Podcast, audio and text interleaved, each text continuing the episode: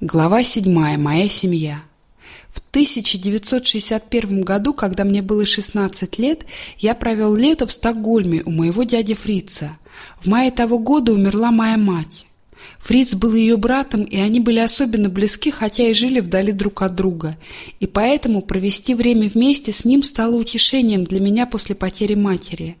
За это время мой дядя и его жена стали очень близкими мне, почти как родители.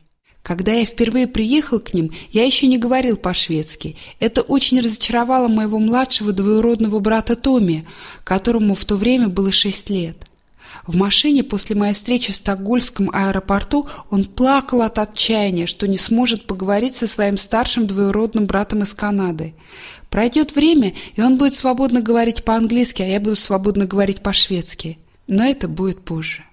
Фриц Нашел мне временную работу на месяц в Большом универмаге. Там я нахватался кое-каких шведских слов от своих коллег по работе.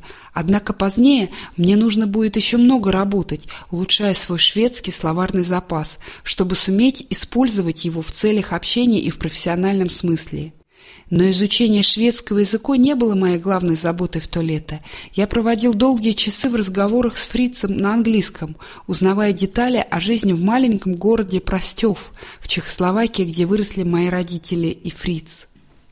Мои родители родились в тогдашней Австро-Венгерской империи и принадлежали к еврейской общине, которая в культурном и языковом плане была немецкой. Общественная жизнь еврейской общине формировалась вокруг местного кофейного дома, который назывался немецкий дом или германский дом. Тогда мои родители были детьми. Гёте, Шиллер и Бетховен являлись культурными богами для них, а Вена представлялась центром вселенной. После образования независимого государства Чехословакии моих родителей послали в чешскую школу, и композиторы Дворжик, Сметана, а также политические деятели Бениш и Масарик вошли в их пантеон. Таким образом, мои родители выросли, говоря по-немецки и по-чешски, а также изучая английский и французский языки. Это было естественно для того времени и того места – как и поколение спустя, для меня, выросшего в Северной Америке, вполне нормально было говорить только на английском. И я должен был изменить это. Швеция была страной, где мои родители провели первые 12 лет после своей свадьбы, с 1939 по 1951 год, и где родились мой брат и я – мой отец по специальности химик по краскам получил работу заведующего производством на лакокрасочном заводе в Лединго, живописном пригороде Стокгольма.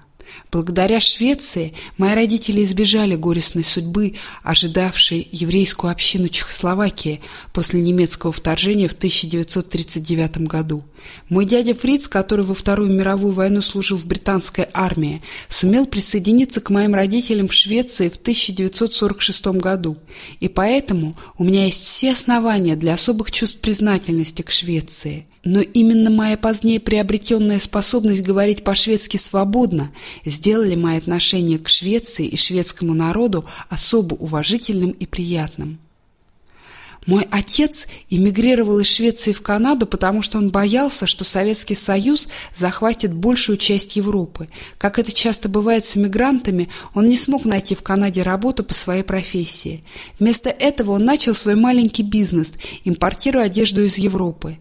После окончания лета в Швеции я сопровождал своего отца в части его командировки в Италию и Францию перед тем, как вернуться в Канаду.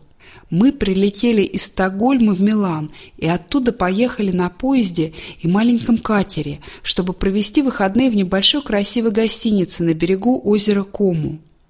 Затем я последовал за своим отцом во Флоренцию, где он должен был встретиться с поставщиками. Этот деловой возрожденческий город, окруженный виллами на склонах живописных холмов и элегантными кипарисами, показался мне словно сцена из исторической книги. Затем мы полетели в Ниццу. Там, за день до своего возвращения домой в Канаду, я ужинал с отцом в ресторане, расположенном на побережье французской ривьеры. Был вечер, и, насколько мог видеть глаз, стройные ряды фонарей выстроились вдоль всего обрывистого побережья Средиземного моря в обоих направлениях. Казалось, эти огни призывали меня открыть еще один залив и еще один город. Я вернулся в Монреаль совсем изменившимся человеком. Внезапное осознание огромного, захватывающего мира вокруг, мира, который звал, чтобы его открыли, было словно просвещением для меня.